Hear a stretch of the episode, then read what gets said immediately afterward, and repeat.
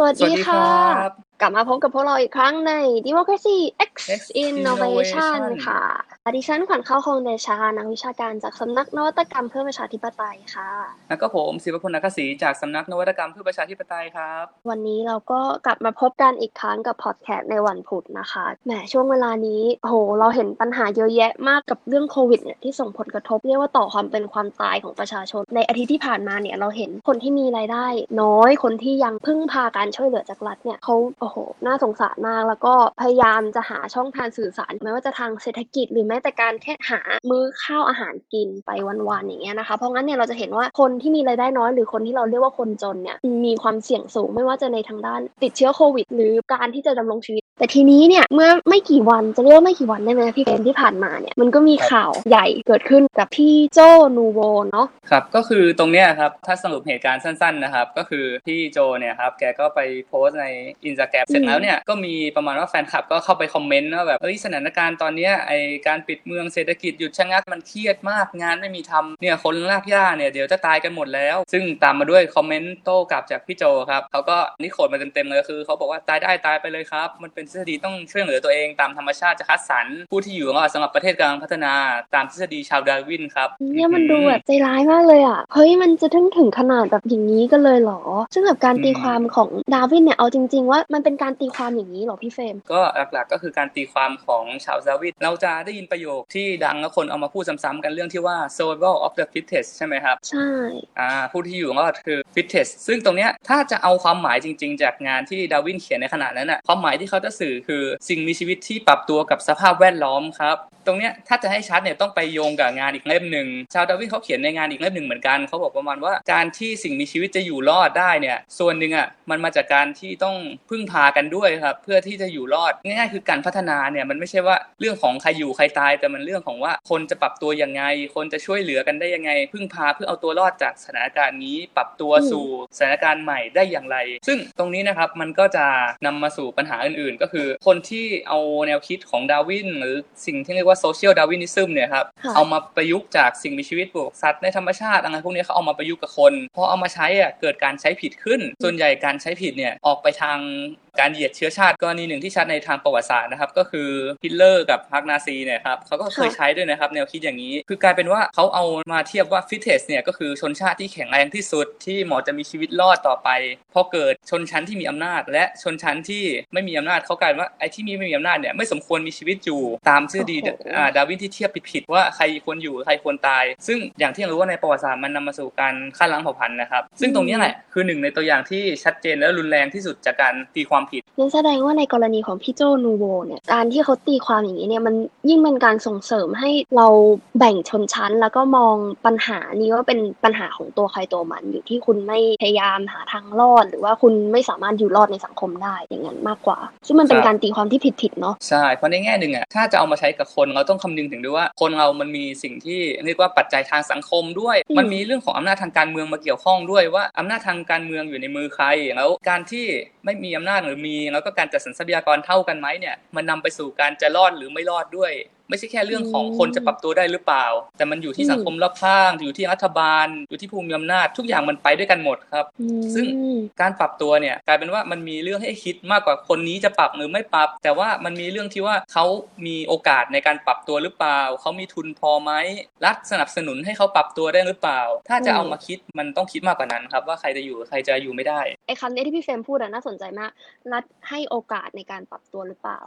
เพราะเนี่ยตอนนี้ที่สถานการณ์ปัจจุบันที่เราเห็นเนี่ยสิ่งที่คนมีรายได้ต่ำหรือคนจนเผชิญปัญหา เราเห็นว่ารัฐออกมาตรการหรือออกอะไรมาเนี่ยมีหลายเสียงที่เขาบ่นว่ามันเป็นการออกกฎหมาย เพื่ออุ้มกลุ่มนายทุนหรือเปล่าหรือกลุ่ม เฉพาะชนชั้นบนที่มีผลประโยชน์ร่วมกันหรือเปล่า ในขณะที่คนจนหรือว่าคนรายได้ต่ำคนที่มีชนชั้นกลางระดับล่าง ชนชั้นกลางระดับกลางจริงๆลงไปเนี่ยกำลังเผชิญปัญหาที่แบบจะปรับตัวยังไงดีในเมื่อรัฐไม่ได้ส่งเสริมหรือให้โอกาสมากขนาดนั้น เราก็เห็นเรื่องของในข่าวการบุกกระทรวงการคลังเนาะพี่เฟรมเนาะครับที่ว่าแบบถึงสองรอบเลยในการที่คนออกมาเรียกร้องสิทธิ์อย่างถ้าดูข่าวล่าสุดเนี่ยครับก็จะเห็นว่าเมื่อสักอาทิตย์ที่แล้วเนี่ยมันก็มีข่าวไปครั้งหนึ่งแล้วเรื่องที่ว่าคนไปบุกกระทรวงการคลังเรื่องทวงสิทธิ์การแจกเงินเยียวยา เรื่องการจะช่วยเหลือคนจนในเวลานี้ยังไงดี ซึ่งอาทิตย์นี้อืมรอบที่สองมาอีกแล้วครับตรงนี้มันก็แสดงให้เห็นว่ามีคนจำนวนมากเนี่ยเขาเรียกร้องสิทธิในการรับเงินเยียวยาด้วยในเวลาที่แบบปิดกิจการ สั่งให้คนอืมอยู่บ้านเวลาปิดบริษัทแล้ว พวกพนักงานทั้งหลายโดนไปอยู่บ้าน หลายคนอยู่ในสภาวะตกงาน ถ้าดูจากรายงานไปสัมภาษณ์อ่ามีหลายคนที่ทำงานเป็นแท็กซี่วินมอไซค์เขาบอกว่ารายได้เขาอะหายไปเลย แล้วจำนวนคนอืมมันลดลงไปมากๆจนรายได้เนี่ยแค่แบบวันต่อวันแทบจะไม่พอ ซึ่งตรงเนี้ยมันมีปัญหาอยู่ที่ว่าเขาก็ไปขอรับเงินเยียวยา 5,000 ซึ่งกลายเป็นว่าเขาไม่ได้รับเงิน เพราะบางคนก็บอกว่าเจอปัญหาเรื่องของการเป็นเกษตรกร หรือบางคนก็เจอปัญหาในเรื่องของการที่ว่าบัตรประชาชนไม่ตรง หรือคุณ ไม่เข้าข่ายรับสิทธิ์ซึ่งก็น่าสงสัยว่าอะไรคือเกณฑ์ในการไม่เข้าข่ายรับสิทธิ์หรือเป็นเพราะเรื่องของ AI ที่เราคุยกันที่ที่แล้วหรือเปล่านะครับนั่นแหละค่ะนี่มันก็แสดงให้เห็นว่าไม่ใช่ว่าผู้คนประชาชนไม่พยายามที่จะปรับตัวหรือไขว่หาหนทางที่จะอยู่รอดแต่คือตัว condition หรือ requirement เนี่ยมันดูยากเหลือเกินที่แบบประชาชนจะเข้าถึงพวกนี้ได้อย่างทั่วถึงอะอย่างที่ได้พูดเมื่อกี้ก็คือรัฐบาลทำอะไรออกกฎหมายในการอุ้มกลุ่มนายทุนขึ้นมาอะ อย่างที่เราเห็นกันก็คือเดือนก่อนไม่จำเป็นที่จะต้องรอคอรมอหรือประชุมใหญ่อะไรเหมือนในวาระของคนยากจนหรือการให้เงินเยียวยา มีการออกมาตรการในการอุ้มนายทุนอย่างเช่นการตั้งกองทุนรวมตราสารหนี้ตราสารหนี้เนี่ยคือ มันก็คล้ายๆเป็นการลงทุน ซึ่งผู้ที่ออกตราสารหนี้เนี่ยจะมีสถานะเป็นลูกหนี้เราแล้วคนที่เราเนี่ยที่ไปซื้อตราสารหนี้เนี่ยก็จะเป็นเจ้าหนี้ก็จะได้ดอกเบี้ยแล้วก็ได้เงินต้นแต่มันเป็นการลงทุนแบบหนึ่งซึ่งมันจะเป็นในภาคธุรกิจเอกชนซะส่วนใหญ่ ซึ่งรัฐบาลเนี่ยก็ออกเพราะแล้วก็กฎหมายอุ้มในายทุนหรือว่ากองทุน4ี่แสนล้านประมาณนี้ก็เพื่อที่จะเข้าใจได้ว่ามันเป็นความต้องการที่จะกระตุ้นเศรษฐกิจของประเทศไทย ถึงแม้ว่ามันจะมีล็อกดาวน์แล้วก็หยุดชะงักอะไรหลาย ๆ อย่าง ก็อยากจะให้ประเทศยังพอพัฒนาเดินหน้าไปได้ แต่คือทีเนี้ยมันก็เป็นคำถามว่าเฮ้ยรัฐดูแต่กลุ่มนายทุนเกินไปหรือเปล่าอย่างที่อาจารย์ปิยบุตรก็ได้เพิ่งพูดไปว่ารัฐบาลเป็นรูปแบบเหมือนคณาธิปไตยไหมที่คิดถึงแต่คนส่วนน้อย หรือถ้าในกรณีนี้ก็คือกลุ่มนายทุนนั่นเอง เราก็เลยอยากจะรู้ว่ารัฐบาลเนี่ยเขา priority อยู่ที่ตรงไหนเศรษฐกิจในการพัฒนาประเทศในการเดินหน้าของประเทศก็เรื่องหนึ่งแต่ประชาชนส่วนมากที่เผชิญปัญหา ไม่สามารถที่จะละเลยหรือทำให้รู้สึกอย่างที่ปัจจุบันรู้สึกว่าถูกเพิกเฉย และไม่ได้ใส่ใจมากขนาดนั้น อีกตัวอย่างหนึ่งที่เราเห็นได้ชัดก็คือโรงงานของ CP เนาะพี่เฟรมครับใช่ครับ อย่างมันก็มีข่าวว่าโรงงานผลิตหน้ากากที่ CP กำลังตั้งขึ้นเนี่ยครับตอนแรกเขาบอกว่าจะตั้งเป็นโรงงานแจกจ่ายหน้ากากแบบฟรีๆนะครับก็ในช่วงวิกฤตแจกเจ้าหน้าที่ แล้วก็อาจจะแจกประชาชนอืมด้วย ซึ่งตรงเนี้ยครับก็มีข่าวว่าโรงงานผลิตหน้ากากเนี่ยจะได้รับการยกเว้นภาษีเงินได้นิติบุคคล 3 ปีได้รับการยกเว้นภาษีเครื่องจักรโดยที่มีเงื่อนไขว่าต้องผลิตเพื่อแจกบริจาค กับจำหน่ายอย่างละ 50%ภายในปี 2563 ถึง 2564 ซึ่งก็น่าสนใจว่าอย่างแรกก็คือตอนแรกบอกโรงงานบอกว่า เราตั้งใจจะผลิตเพื่อแจกจ่ายอย่างเดียว พอแจกจ่ายอย่างเดียว การจะได้รับยกเว้นภาษีเนี่ยเพื่อให้เข้าขายหรือเปล่าก็เลยต้องมีแบบอนุญาตให้นำไปจำหน่ายอืมด้วย หรือทำไมต้องเป็นอืมบริษัทนี้เท่านั้นแล้วถ้าเป็นโรงงานอื่น แบบเดียวกันจะได้มั่งหรือเปล่าว่า สมมติถ้ามีโรงงานตั้งมาก็บอกว่าเราต้องการทำหน้ากากแจกประชาชนฟรีอย่างนี้นะครับถ้าไม่ใช่ CP เนี่ยอะก็เป็นเรื่องที่ต้องติดตามดูกันต่อไป เพราะมันเกี่ยวข้องกับชีวิตและความปลอดภัยสุขภาพโดยตรง ทีนี้เนี่ยเมื่อไม่กี่วันก่อนเนาะที่ว่าเอ่อนายกรัฐมนตรีของเราก็ได้ออกมาแถลงแล้วก็บอกว่าจะมีจดหมายถึงเศรษฐีอืมต่างๆ น่าจะคล้ายกับทำกับ CP คือขอความช่วยเหลือจากกลุ่มเศรษฐีที่มีอำนาจเงินเนี่ยให้เข้ามาช่วยเนาะครับซึ่งทีนี้เนี่ยมันก็มีหลายคนที่ออกมาสงสัยออกมาเคลือบแคลงแล้วก็วิเคราะห์วิจารณ์กันไปว่า จดหมายของนายกเนี่ยคือเพื่ออะไรกันแน่ แล้วจดหมายที่จริงเนี่ยมันมันพูดถึงอะไรกันครับเท่าที่เห็นโดยเนื้อหาไอ้จดหมายข้างในเนี่ยเขาก็ไม่ได้แถลงชัดนะครับว่าข้างในจะเขียนอะไรบ้างแล้วส่งไปต้องการคุยเรื่องอะไรแต่ทีเนี้ยเท่าที่เห็นข้อถกเถียงทั้งฝ่ายเห็นด้วยไม่เห็นด้วยนะครับ คือถ้าฝ่ายเห็นด้วยเนี่ยเขาก็บอกว่า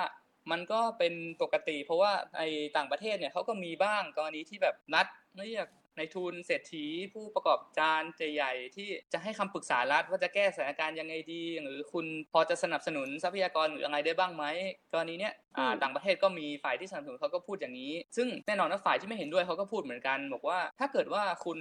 เรียกเศรษฐี 20อ่าบวกหนึ่งที่บวกหนึ่งเพราะว่าเพราะว่าถ้าดูอันดับเนี่ยครับ 16เนี่ยจะมีทักษิณชินวัตรอยู่ด้วยครับ ซึ่งแน่นอนว่าเขาน่าจะตัดทิ้งฝ่ายที่ไม่เห็นด้วยเนี่ยเขาบอกว่าการที่คุณส่งจดหมายไปให้ในายทุนเหล่านี้มันไม่ได้หมายความว่านัยยะแค่จะเรียกให้มาช่วย แต่อาจจะหมายถึงว่าการดีลผลประโยชน์บางอย่างแฝงอยู่ในนั้นหรือเปล่า อย่างเช่นว่าอืมถ้าในเวลาวิกฤตคุณช่วยเราตรงนี้หนึ่งครั้งแล้วเสร็จปุ๊บพอจบวิกฤตเราก็จะช่วยคุณช่วยอุดหนุนช่วยให้โอกาสทางการค้าอืมช่วยอะไรมากขึ้นหรือเปล่า ตรงนี้ก็ไม่แน่ใจเป็นการว่าแลกเปลี่ยน ใช่ครับ ไม่ใช่ความช่วยเหลือที่ให้ฟรี แต่เป็นการอุปถัมภ์แบบหนึ่งหรือเปล่า กลายเป็นว่ารัฐต่อรองกับทุน เพื่อให้ทุนมาสนับสนุนรัฐแล้วเกิดเป็นระบบอุปถัมภ์แบบหนึ่งหรือเปล่า ซึ่งอืมกลายเป็นว่าในเวลาวิกฤตอย่างนี้ยแทนที่จะกลายเป็นว่าเกิดความช่วยเหลือ เกิดการสนับสนุนจริง ๆ มันกลายเป็นว่าเกิดระบบอุปถัมภ์อีกชั้นหนึ่งขึ้นมาหรือเปล่าในเวลาอย่างนี้นะครับก็เป็นการเหมือนว่าง่ายๆคือตักตวงผลประโยชน์ในช่วงเวลาวิกฤตใช่ซึ่งผ่านก็การก็มีแลกเปลี่ยน ก็ไม่แน่เหมือนกันว่าจริง ๆ เจตนาจริง ๆ คืออะไรหรืออาจจะแค่แบบขอความเห็นหรือเปล่าหรือยังไง ซึ่งปัญหาหนึ่งคือรัฐไม่ได้โปร่งใสอย่างแท้จริงว่าเปิดเผยว่าการจะคุยเราคุยเรื่องอะไรคุยยังไงบ้างอืมผลลัพธ์เป็นยังไง ซึ่งถ้ารัฐมีความโปร่งใสเป็นประชาธิปไตยที่ตรวจสอบได้เราก็จะเห็นว่ารัฐคุยอะไรแล้วผลจบยังไง ซึ่งกรณีนี้เราก็ไม่เห็นภาพนะครับ ก็ต้องรอดูกันต่อไปเนาะว่าจะเป็นยังไงแล้วก็กลุ่มเศรษฐีจะเข้ามามีบทบาทยังไงในเอ่อวิกฤต โควิดณปัจจุบันของไทย ไปดูที่ต่างประเทศกันบ้างดีกว่าเนาะเพราะล็อกดาวน์เนี่ยผลกระทบเราก็ได้พูดกันไปหลายอาทิตย์เมื่อตอนต้นก็ได้พูดกันไปว่าคนที่เขาแบบหาเช้ากินค่ำหรือคนที่มีรายได้ต่ำเนี่ยได้รับผลกระทบเต็มๆมันไม่ได้เกิดแค่ในประเทศบ้านเรา แต่มันเกิดทุกที่อืมที่มีการล็อกดาวน์หรือเคอร์ฟิวแต่ประเทศเรายังดีตรงที่ว่าประชาชน เห็นความสำคัญของการล็อกดาวน์และเห็นว่าโอเค การล็อกดาวน์เนี่ยมันเพื่อ save ตัวเองแล้วก็ save คนอื่นเนาะ social distancing เนี่ย แต่ว่ามันก็มีผลกระทบอื่น ๆ ที่รัฐควรจะออกมาสนับสนุน แต่ในเคสของอเมริกาอ่าอาจจะเห็นรูปกันอยู่ในช่วงนี้ที่แบบกำลังดุเดือดกันมากใน Twitter ใช่เป็นอันดับหนึ่งการติดเชื้อด้วยนะครับตอนนี้ มียอดผู้เสียชีวิตค่อนข้างสูงมาก แต่เมื่อไม่กี่วันที่ผ่านมา ยังมีการชุมนุมประท้วงแล้วไม่ใช่ชุมนุมประท้วงอ่าต่อต้านรัฐบาลหรือต่อต้านกฎหมายนะเรื่องไหนนะครับต่อต้านการล็อกดาวน์อืมต่อต้านการกักตัวเก็บตัวเพื่อที่จะป้องกันเชื้อครับซึ่งมันเป็นอะไรที่เรามองแล้วเขาอ้างว่าแบบพอเศรษฐกิจมันไม่ฟังก์ชันต่อร้านค้าปิดทุกคนไม่มีงานทำเนี่ยอเมริกามันการจะเข้าถึง healthcare เนี่ยมันทำได้ยากคนก็กำลังจะตายจริงๆ เพราะไม่มีเงินกินข้าวหลายประเด็นที่เขาออกไปชูในระหว่างการ protest เรื่องล็อกดาวน์เนี่ยมันเป็นอะไรที่ส่วนตัวมองว่าเอ๊ะจะขำได้ไหมอะอย่างนั้นจริง ๆ คือหนึ่งในป้ายที่เขียนเนี่ยคือ give me liberty or give me covid หรือ death ยอมให้เสรีภาพกับฉันหรือไม่งั้นก็ให้ฉันเป็นโควิดอืม ซึ่งแบบ เอ๊ะเดี๋ยวนะ คือ ใช่ไหมคืออันนี้คือประท้วงอันเนี้ยประท้วงการล็อกดาวน์อืมและในป้ายที่ชูอะเขาไม่ได้ชูเรื่องที่ว่า โอเคเขาชูเรื่องที่ว่าเศรษฐกิจมันไม่ไปแล้ว ประชาชนเดือดร้อนจากการที่ไม่ได้ทำงานอืมแต่หลักๆเลยอะส่วนมากที่เขาพูดถึงคือเขาจะพูดกันในเรื่องที่ว่าฉันต้องการฟรีดัมของฉันที่นี่เป็นเอ่อสหรัฐอเมริกามันเป็นประเทศแห่งเสรีภาพเนาะอ่าเพราะงั้นเนี่ยฉันควรมีสิทธิ์ที่จะออกจากบ้าน และไม่ควรจะโดน กักตัวด้วยคำสั่งแบบ fascism หรือ dictatorship อย่างนี้เป็นต้นครับผมมีผู้ประท้วงเรียกเอ่อ governor ของตัวเองว่าแบบเป็น dictator อืมเพราะมีการออกมาตรการในการล็อกดาวน์ให้ประชาชนอยู่บ้านอย่างนี้เป็นต้นนะคะ ครับ ซึ่งอื้อหือ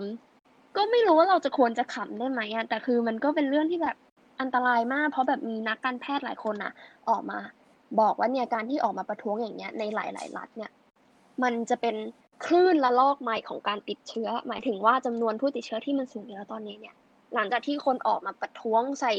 เสื้อลายธงชาติถือธงชาติพาลูกเล็กเด็กแดงขี่คอกันออกมาเนี่ยอืมันจะยิ่งเป็นการติดเชื้อ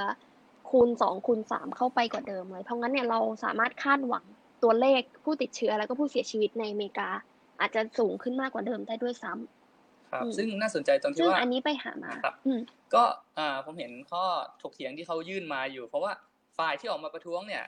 มีการน่าสนใจตรงที่ว่าเขาหยิบกฎหมายมาใช้ครับ เรื่องของรัฐธรรมนูญอเมริกามาใช้ ซึ่งเขาจะอ้างเรื่องถ้าจะไม่ผิดจะเป็นมาตราสองครับ เรื่องที่ว่ารัฐต้องให้สิทธิเสรีภาพแก่ประชาชนอย่างแท้จริง ซึ่งเสรีภาพเนี่ยนะครับ การตีความมันค่อนข้างกว้างมากแล้ว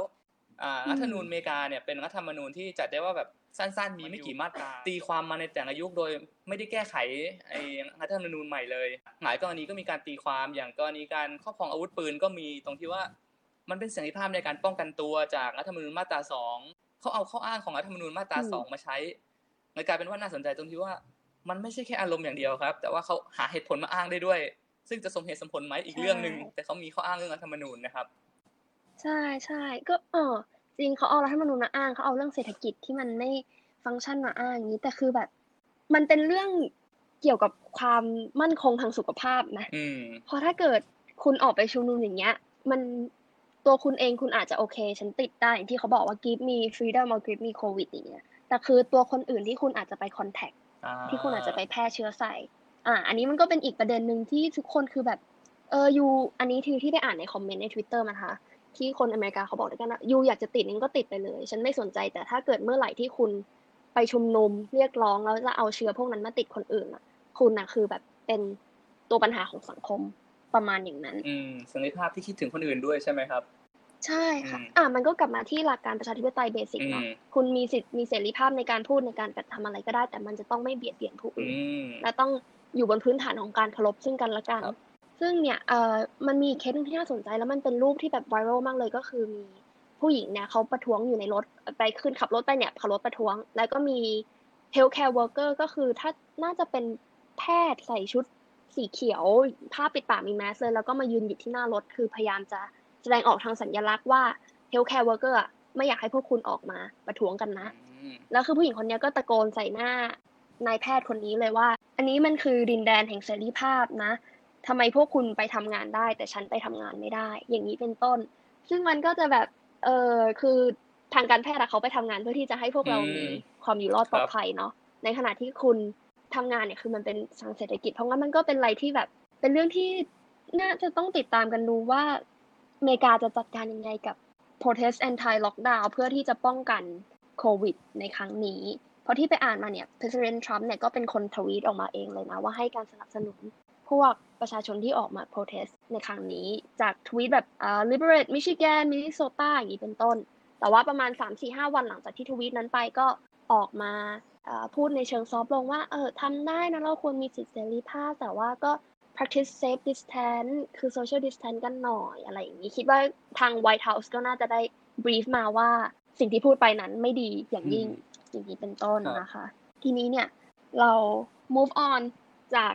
อเมริกาดินแดนแห่งเสรีภาพกันมาบ้าง มาดูอีกประเทศหนึ่งที่ก็พยายามจะต่อสู้เพื่อประชาธิปไตย ก็คือแล้วมันเป็นอะไรที่แบบถ้าเห็นรูปถ้าทุกคนเห็นรูปมันจะรู้สึกว้าวมากกับการที่เขาประท้วงในช่วงโควิด อย่างนี้ก็คือที่เอ่อเทลอวีนะคะที่อิสราเอลซึ่งมันเป็นการประท้วงต่อต้านนายกรัฐมนตรี มันเป็นการประท้วงที่ทำ ในลักษณะของ social distance ก็คือทุกคนจะยืนเว้นระยะห่างกัน 2 เมตร 2 เมตร แต่คือคนมาประท้วงเนี่ยมากกว่า 5,000 คนอืมแล้วก็อีกพันกว่าคนเนี่ยที่ร่วมประท้วงด้วยผ่านแอปพลิเคชันต่างๆ ไม่ว่าจะเป็น Zoom หรือใน Facebook อืมซึ่งมันเป็นอะไรที่แบบว้าว แล้วคือเห็นรูปแล้วคือมันดูเป็นอะไรที่แบบทรงพลังมันมีระเบียบมันดูเป็นการแสดงออกทางสัญลักษณ์มากๆ แล้วคืออันนี้มันก็คือเป็นเอ่อ black flag movement นะคะ ชื่อของการประท้วงในครั้งนี้ ถ้าเกิดไปแรกๆก่อนเลยก็คือ มันจะมีเรื่องที่ว่าไอตัว white and blue party เนี่ยค่ะ ที่เป็นพรรคที่ค่อนข้าง liberal เสรีภาพเนี่ย ดันแยกกันอืมเหมือนงูเห่าบ้านไม่เชิงงูเห่าอะคือเขามีการตกลงที่จะแยกกัน แล้วก็บางส่วนไปเข้าร่วมกับพรรครัฐบาลที่มีปัญหาในเรื่องของคอร์รัปชันแล้วก็มีปัญหาในเรื่องที่ว่าประชาชนออกมาบอกว่าคนเนี้ยเป็นการทำลายประชาธิปไตย มันเป็นลักษณะแบบว่า white and blue พวกเจ้าควรทำลายล้างไม่ใช่เข้าร่วม อย่างนี้ประชาชนเลยออกมาแสดงให้เห็นว่า ถึงคุณจะอ้างว่าการตั้งรัฐบาลเนี้ยมันเป็นตั้งเพื่อ emergency case ของโควิด แต่ความจริงแล้วอะการที่คุณหันเหไปเข้าร่วมกับพรรครัฐบาลที่ทำลายล้างประชาธิปไตยหมายความว่าพวกคุณอะ ไม่ได้เคารพเสรีภาพหรือ liberal อย่างแท้จริง อย่างนี้เป็นต้น ก็คือเป็นการออกมาแสดงการประท้วงแสดงออกทางการเมืองว่า เขาจะไม่ยอมให้ประชาธิปไตยของเขาโดนทำลาย แล้วก็เลยเอา black flag เนี่ยมาเป็น symbol ของ movement อันนี้เป็นต้นนะคะ ก็เนี่ยค่ะ เราจะเห็นว่าหลายประเทศเนี่ย ก็มีการประท้วงเกิดขึ้นถึงแม้ว่าจะมีโควิด -19 ก็ตาม แล้วในประเทศไทยเนี่ย เราก็เห็นได้ชัดเจนว่าโอ้โหปัญหามันเยอะมากตอนนี้แล้วประชาชนก็บางส่วน ก็เริ่มจะรู้สึกว่าเฮ้ยมันไม่แฟร์มันทนไม่ไหวอยู่ มันเหมือนกับตายนะตอนนี้ มันก็เลยเป็นไปได้หรือเปล่าที่ว่าประเทศไทยเราเนี่ย อาจจะเข้าพยายามหาทางหานวัตกรรมใหม่ ๆ ในการ ประท้วงต่อรัฐบาลในสิ่งที่อืมเกิดขึ้น เพราะก่อนหน้าที่จะเกิดโควิดอะพี่เฟรมเราจำได้ไหมที่ว่ามีเอ่ออ่าใช่ประท้วงในรั้วมหาลัยนักศึกษาที่ว่าโอ้โห จุดติดมากประกายไฟ เรียกว่าถ้าเกิดไม่มีโควิดเกิดขึ้น เราอาจจะได้เห็นมูฟเมนต์ใหญ่ ๆ ในประเทศไทย อย่างที่แบบไม่ได้เห็นมานานแล้วก็ได้ เพราะฉะนั้นเนี่ย ตอนนี้ที่เราพยายามมองดูแล้วก็วิเคราะห์กันเนี่ยก็คือว่าประชาชนในประเทศไทยเนี่ยจะรอจนจบโควิด แล้ว ค่อยมีแอคชั่นหรือว่าระหว่างโควิดเนี่ยจะเริ่มทำการแอคชั่นในแพลตฟอร์มอื่นๆ เพื่อที่จะแสดงให้เห็นว่าเฮ้ยประชาชนจะตายแล้วนะ เราทนไม่ไหวกับสิ่งที่เกิดขึ้นกับใช่การครัจับดเพการราะถ้าแบบนี้อธิบายในทางทฤษฎีใช่ไหมคะเนี่ยเราก็อาจจะเห็นภาพ ตรงที่ว่าไม่ว่าไทยหรือต่างประเทศอย่างเงี้ยเราจะเห็นกรณีที่มีปัญหาระหว่างรัฐที่มีความคิดเรื่องของการเป็นเสียงนิยมใหม่ที่ทำงานควบคู่กับระบบทุนนิยม กับปัญหาของสวัสดิการ ซึ่ง บางทีอะรัฐคิดว่าสองอย่างเนี้ยมันไม่ได้ไปด้วยกัน เพราะว่าการคิดแบบระบบอืมไอเสียงนิยมใหม่เนี่ยรัฐต้องพยายามทำให้ผู้ประกอบการทำให้ในทุนสามารถทำงานได้ สามารถทำให้คนในประเทศเนี่ยเอ่อมีความรวยความจนขึ้นอยู่กับความรับผิดชอบของตัวเอง ซึ่งการที่รัฐโดยเฉพาะของกรณีไทยอย่างเราจะเห็นภาพเป็นพิเศษว่ามันมีการสนับสนุนกลุ่มทุนมีการสร้างกฎหมายต่างๆ สนับสนุนพวกในทุนใหญ่เป็นพิเศษ ซึ่งตรงเนี้ยกลายเป็นว่า ก่อนที่จะเกิดโควิดเนี่ยมันก็มีปัญหาความเหลื่อมล้ำอยู่แล้ว ซึ่งพอกลายเป็นว่าพอเกิดวิกฤตโควิด อย่างเงี้ยเราจะเห็นภาพชัดขึ้น เพราะว่าในเวลาอย่างเงี้ยเราจะเห็นถึงการออกกฎหมายช่วยเหลือทุนในวันอาทิตย์ในการออกมาประชุมแล้วก็ออกกฎหมาย ในขณะที่ของเรื่องของประชาชนต้องรอวันอื่น วันทำการวันประชุมนัดกันเองอีกทีหนึ่งซึ่ง เราเห็นว่ากรณีรัฐไทยอะเราเห็นภาพเสียงนิยมใหม่ที่ทำงานเพื่อสนับสนุนทุน ในขณะที่สวัสดิการของประชาชนเนี่ยมองว่าเป็นเรื่องของที่ต้องรอต้องช่วยเหลือตัวเอง ประชาชนต้องดูแลตัวเองไปก่อน เศรษฐกิจยังไม่ดี ซึ่งมันกลายเป็นว่ามันเป็นทางแยกจากการที่เห็นภาพชัดกว่าสังคมในเวลาปกติ ซึ่งแนวคิดอย่างเงี้ยหลังโควิดมันจะเป็นยังไงต่อ แล้วคนจะมาต่อต้านไหม มันจะจบแค่การประท้วงที่กระทรวงการคลังหรือเปล่านะครับ ก็นั่นแหละค่ะ ก็ต้องดูกันต่อไปแต่ยังไงก็อยากให้ทุกคนรักษาสุขภาพนะคะ ช่วงนี้มันถึงแม้ว่าล็อกดาวน์เนี่ยจะทำให้จำนวนผู้ติดเชื้อเนี่ย ไม่ได้เพิ่มขึ้นสูงมากขนาดนั้น แต่ว่าก็อย่าเพิ่งประมาทไปถึงแม้ว่าเดือนหน้ามีข่าวกันออกมาเนาะว่าจะกลับมาให้ทุกอย่างเปิดอย่างปกติ ก็อยากให้ขอระวังตัวกันไว้ อย่างเดิมดีกว่า จนกว่าเราจะมั่นใจว่าไอ้โควิดเนี่ยมันหายไปก็พยายามรักษาสุขภาพรักษาความสะอาดกันนะคะ แล้วก็เดี๋ยวเรากลับมาพบกันใหม่ในอาทิตย์หน้า สำหรับวันนี้ก็ขอบคุณมาก ๆ เลยค่ะ ที่รับชมรับฟังกัน ยังไงก็ขอลาไปก่อนนะคะ สวัสดีค่ะ